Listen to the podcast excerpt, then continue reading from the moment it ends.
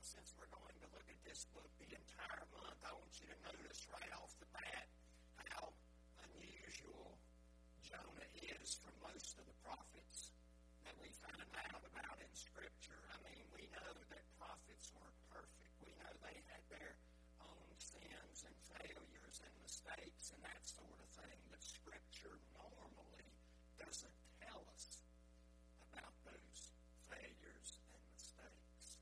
I mean, think about the prophet Jeremiah, for example.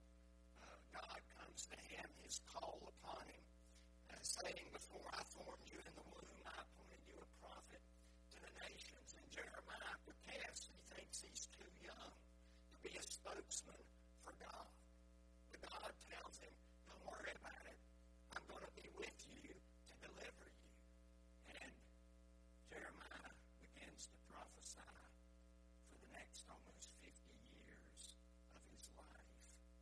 Moses is sort of the same story. You know, God want you to lead my people out of the land of Egypt. Their cries come up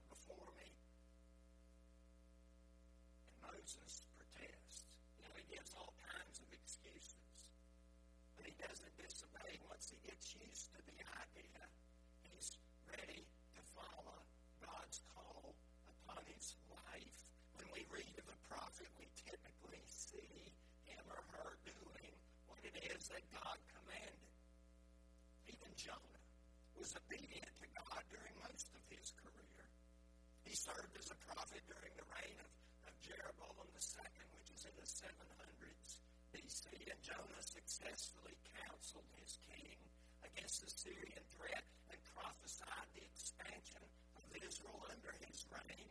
And we can see all of that in 2 Kings 14. But on this occasion, the word of the Lord comes to Jonah, and what does he do? He chooses to do the exact opposite, of very unprophet-like thing for him to do. Literally in the Hebrew, Jonah is told to rise and go, and instead he rose and fled. He bought a ticket on a ship bound for Tarshish. Nineveh was to the east of the promised land. Tarshish was the westernmost known place in the Mediterranean world.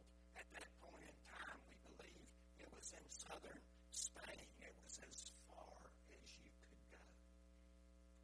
That's where Jonah wants to go. Now, you and I probably think that's about as stupid a thing as he could have done to disobey God. But the reason we think that way, I believe, is because we're armchair prophets. You know what an armchair quarterback is, don't you? That's the commentators and the people like you and me on Monday morning who know everything wrong that that quarterback did in the game over the weekend, even though we don't have a uniform and we didn't play a single second in the game. And I think we tend to treat people we read about in Scripture the same way. In our armchairs, we ask, why would Jonah do something like that? I mean, I would have never done something like that. And of course, if we think like that, we're not ready to learn what this book of Jonah has to teach us because if we are to learn anything, we need to learn most of all, more than anything else during this series, that you and I are Jonah.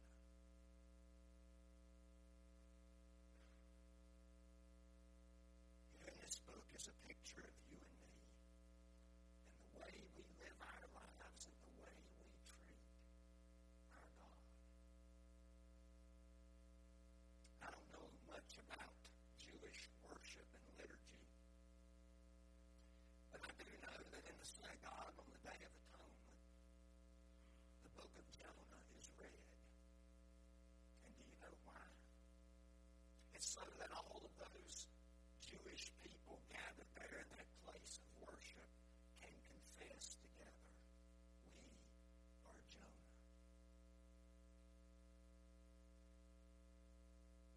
As if to say, we are Jonah and that we too disobey God. We are Jonah and that we too have a lack of love for our enemies like Jonah. We are Jonah in our dissatisfaction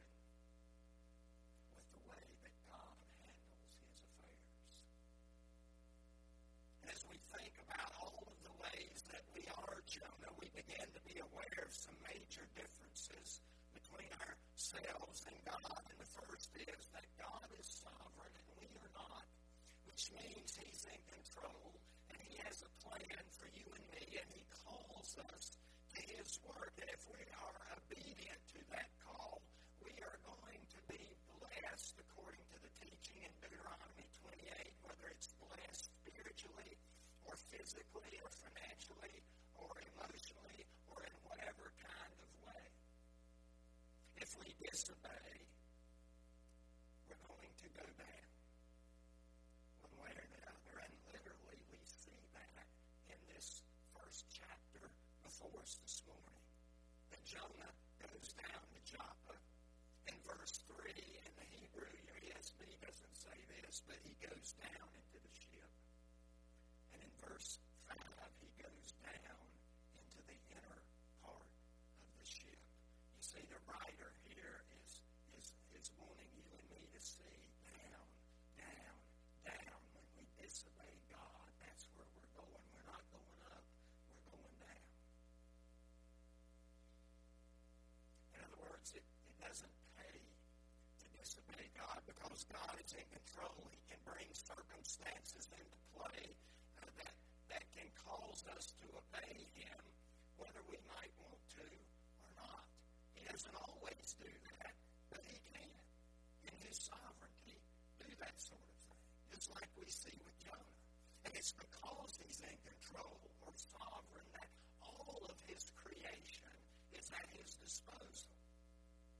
In your first reading, Psalm 24, the earth is the Lord's and the fullness thereof. It all belongs to God. And, and because of that, He's in control of it. And because He's in control, all of His creation can obey His command. He can cause storms. As Psalm 89 teaches, He rules the raging of the sea. You may have noticed in the first chapter that the sea ceased its raging when Jonah was thrown into it. He can appoint birds to feed his people as the ravens serve Elijah in 1 Kings 17, or he can tell a fish to eat a wayward prophet. Jesus said, Not even a sparrow falls to the ground without God knowing it. That's how sovereign He is. And in this sovereignty, He can also use unbelievers to bring those of us who are believers to our such as He does with Jonah in this first chapter. These pagan sailors are the ones who get Jonah to actually testify of who God is and what He can do. In answer to their questions, He says, I fear the Lord, the God of heaven, who made the sea and the dry land. Up until that point in time, He'd been quiet. He's been down in the ship, asleep, in the midst of the storm. He hasn't been witnessing. He hasn't been testifying. He hasn't been letting anybody know that He's a believer in the living God. Jonah told them he was the reason the storm was upon them. He was the one who had disobeyed this great and mighty God, and they should throw him into the sea. And when they finally do that, the ocean ceases its raging. And what happens? At that moment, they worship God. These unbelieving sailors, they offer a sacrifice. They make vows. These vows are a public expression of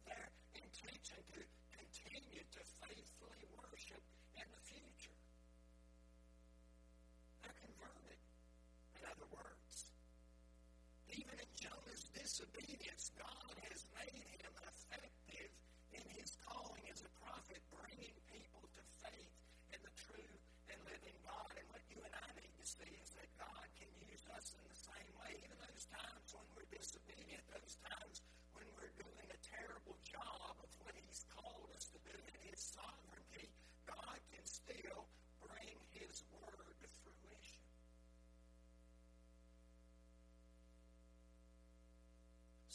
is sovereign and we are not, and we need never forget that or live like we have forgotten it. But another difference we can see here is that God loves all, and we do not. In Jonah's estimation, God has asked him to do something that he has no business doing whatsoever, that of giving Nineveh an opportunity to repent and thus be saved as far as he was concerned.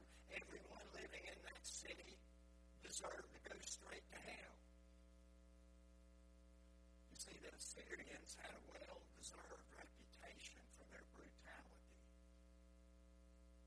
If you don't understand how brutal they were, turn to the minor prophet known as Nahum and look at his third chapter, and you can read in there of the corpses just stacked up in that city because of their brutality. They were Israel's chief enemies of the day. His estimation, they didn't deserve mercy. They didn't deserve saving. They deserve God's judgment. This is why he runs away. He has no desire to be involved with anything that might, in the least, come toward them being blessed by God. And what you and I need to see is what's really happening there. God brings about something that Jonah does not agree with. And so what's his response? He's going to run away. In, in our 21st century, we would say he's, he's going to run from the church. He's going to run from the church as far as he can run because that way he won't have to hear about the faithfulness of God. That way he won't have to hear about the love of God. That way he won't have to hear about God's grace or mercy or God at all. This is what people out there in the world are doing in this nation today. They're running from the church as far and fast as they can. One scholar put it, they attempt a similar flight into the culture of secularity. They hope that if they're preoccupied with other values and commitments, then they'll forget the Word of God. Unfortunately, this is what people in the church also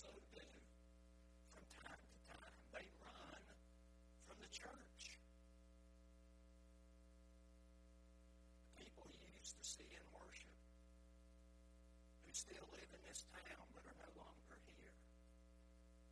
Where are they? Why have they gone? Surely for some of them, it's the same answer we see at work in Jonah's life. They just come to a point in time, for whatever reason, that they don't want to be bothered by God and His will for their life. But before we get on them too much, let's talk about you and me. Those of us who are still in the church, what are we doing? Jesus has given us a commission to go into all the world and make disciples of what? All nations. Is it to make disciples of the people we like? Is it to make disciples of all nations?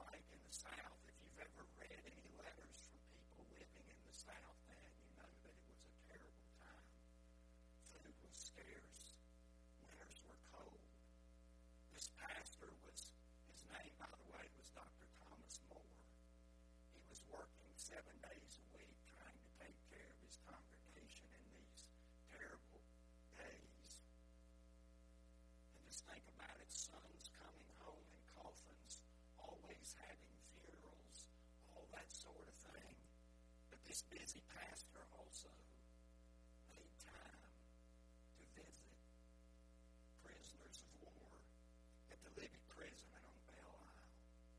He went to minister to soldiers who were called Yankees, soldiers who perhaps had shot at or killed some of his same flock. But they were still sons.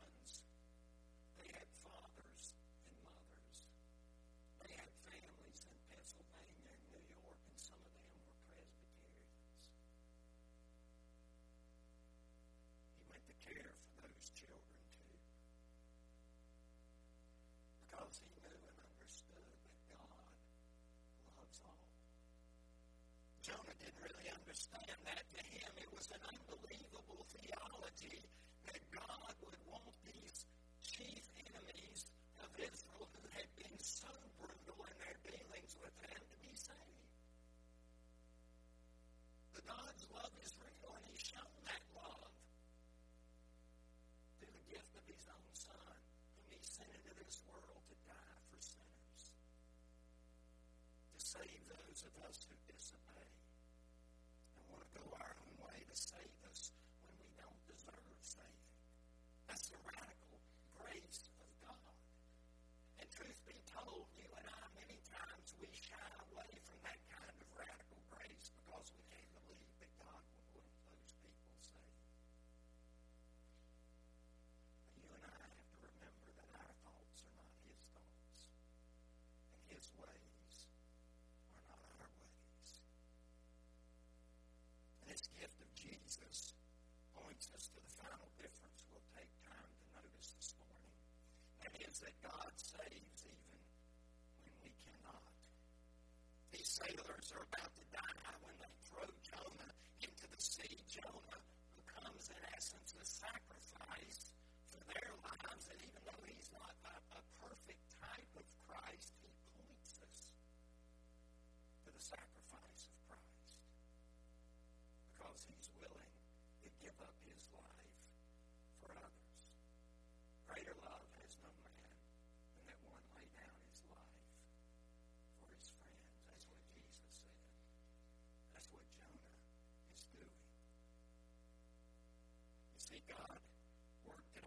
these sailors were saved, but also at the same time, He worked it out where Jonah is saved and will have another opportunity to this time make a better decision and obey God's call that He's laid upon his life.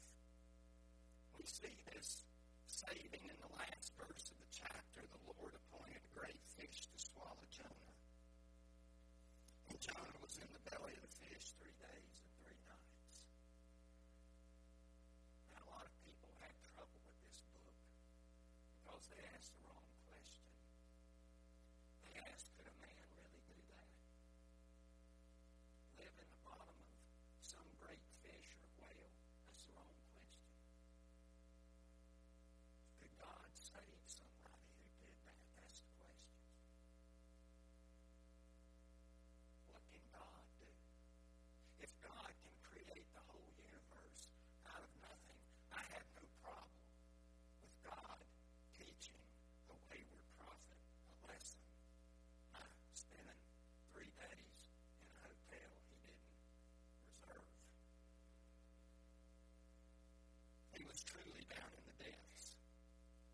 obviously, this three days in the depths points us toward Jesus and his time in the grave. In fact, in Matthew 12, Jesus speaks of this as it actually takes place in history what happened to Jonah.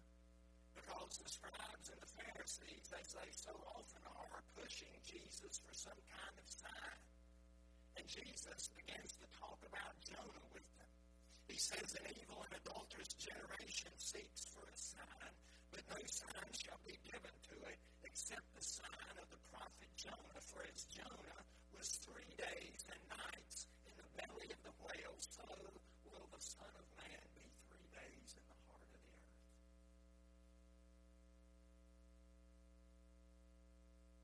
Remember, we are Jonah. We can't manufacture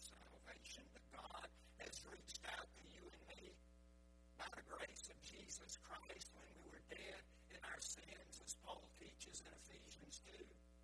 And just like somebody thrown into the ocean from a ship, we need rescuing. And God has done just that by the power of His Holy Spirit. You and I don't know what we need, but God in Christ knows what we need and desire most of all. And He sends the power of His Holy Spirit.